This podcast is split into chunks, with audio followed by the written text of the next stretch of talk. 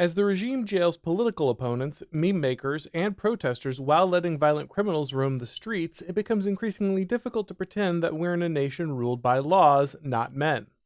Rule of law is understood as a bedrock principle in a constitutional republic, but it's become clear that many Western democracies, America included, have discarded this fundamental axiom. In theory, these nations honor rule of law as a core value, but in practice, they've abandoned it almost simultaneously.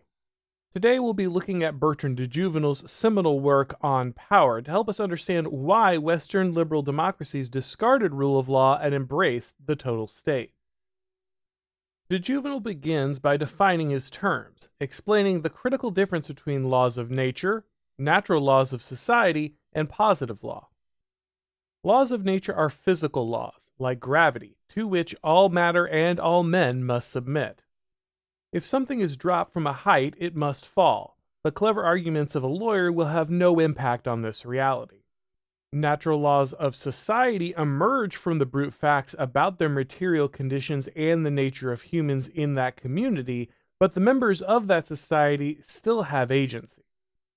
If the key water source in a village dries up, then the tribe must move on to survive. They can choose to stay in their village, but the natural consequence will eventually be death if action isn't taken. Moral and civil law usually begin as extensions of natural law, and as long as the power of the state confines itself to enforcing laws of this kind, its citizens maintain their dignity. The barriers placed around human action are aligned with natural consequences and the good that an individual would innately pursue. While there are rules, man is free to pursue virtue because the law is not arbitrary, and he can exert agency in the matters over which he would instinctively seek dominion. This is the ideal mode of state power, but de Jouvenel acknowledges that it is utopian. No government manages to restrict itself to this manner of law in perpetuity. Positive law is initially created to buttress moral and civil law derived from nature, but it can quickly grow beyond its original scope. Inequality is the most natural of all truths, and the strong will seek laws to enshrine their advantage, while the weak seek champions who would use the law to elevate them. While the law was initially bound together and made coherent by the natural circumstances and inherited traditions of society, Great and sudden shifts in circumstances can give rise to factions which quickly assemble an array of positive law in their favor. Law ceases to reflect the natural disposition and folkways of the people and instead becomes a momentary tool of situational advantage wielded by divergent interests. Man loses dignity because he can no longer freely pursue virtue, he is instead bound by arbitrary dictates that no longer align with the natural laws of society. Did you feel it, guys? There's been a seismic shift in the legal system. An oppressive legal precedent in place since 1971 was recently overturned by the Supreme Court. The Americans who benefit the most are people of faith, so we need to get the word out. It happened because high school coach Joe Kennedy used to take a knee in prayer on the field after games, until praying in public got him fired. But now the legal precedent that got him fired is gone. And to celebrate that victory, the folks over at First Liberty Institute created the First Freedom Challenge. They want people to fill local stadiums and pray after the game, just like Coach Kennedy on his first game back Friday, September 1st. Here are three things that you can do to promote the First Freedom Challenge. One, sign up at rfia.org and commit to praying on September 1st. Two, record a short video message challenging people to take a knee in prayer with Coach Kennedy. And three, share your video on social media. Let the world know that the freedoms intended by our founding fathers are back. Join me and take the first Freedom Challenge. Sign up at rfia.org. That's rfia.org. De Jouvenel does not dismiss the plight of the dispossessed, claiming that they often hold legitimate grievances against social ills caused by times of massive upheaval, where those who hold power take advantage of instability. Positive legislation is often called upon to adjust the social framework when rapid change takes place. No social reality can remain forever static, and change must inevitably come but positive law always proves unequal to the task. Ideally, legislative remedies would be thoroughly considered and carefully crafted, but in reality, the making of laws is generally a rushed, emotional, and greedy exercise. While legislation is called upon to remedy real problems, its creation is usually sloppy, short sighted, and arbitrary. The general disorder of capricious positive law becomes the answer to the specific disorder of societal upheaval.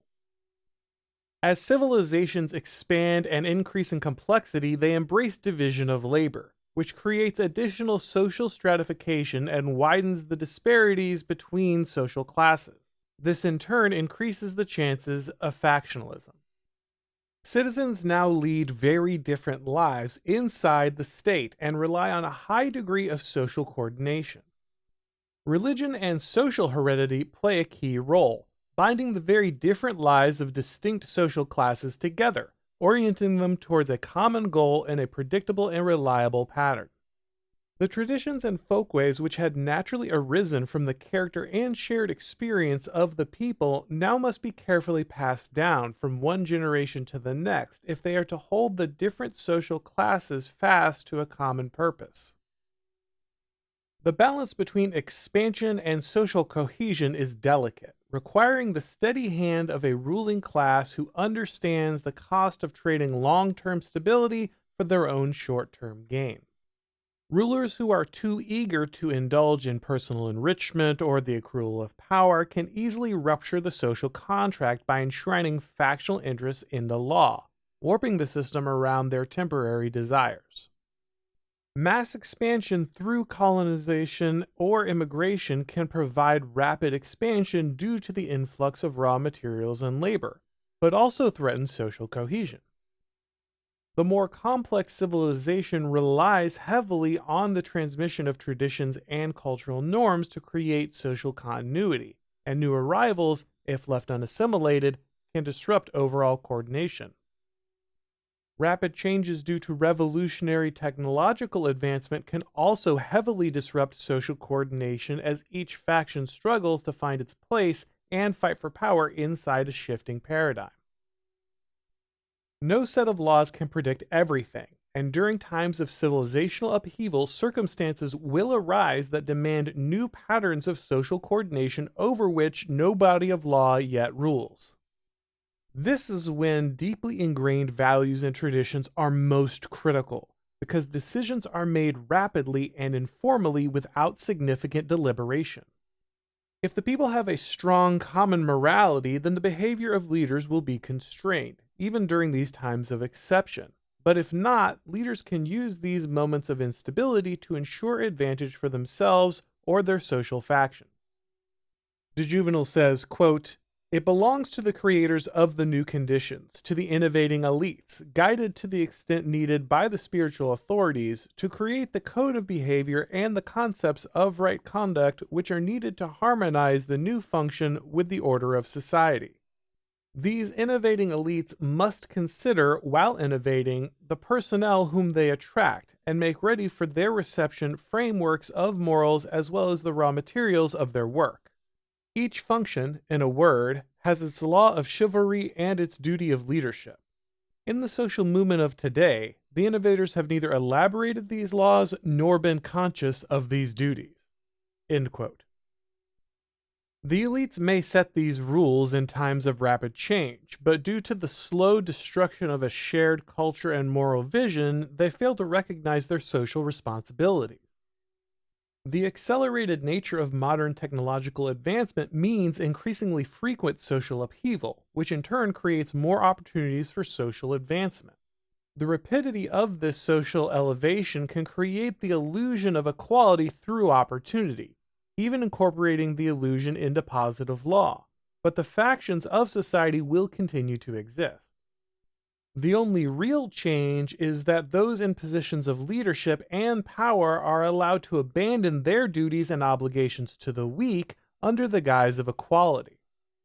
With no shared moral vision or acknowledgement of social hierarchy, the only duty for those who are elevated by social upheaval is to secure their advantage during the state of exception and enshrine it into law.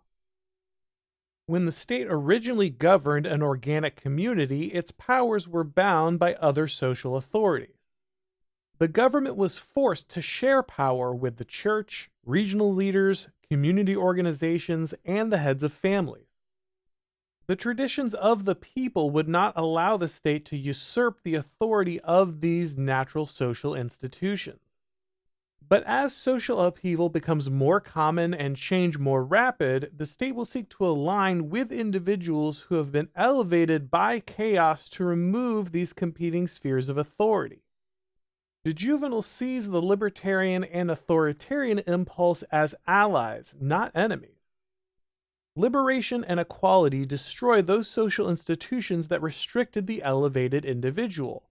But those spheres of authority were also the only thing holding back the advance of government power, and the state quickly comes behind, absorbing the responsibilities and powers once wielded by those traditional organizations.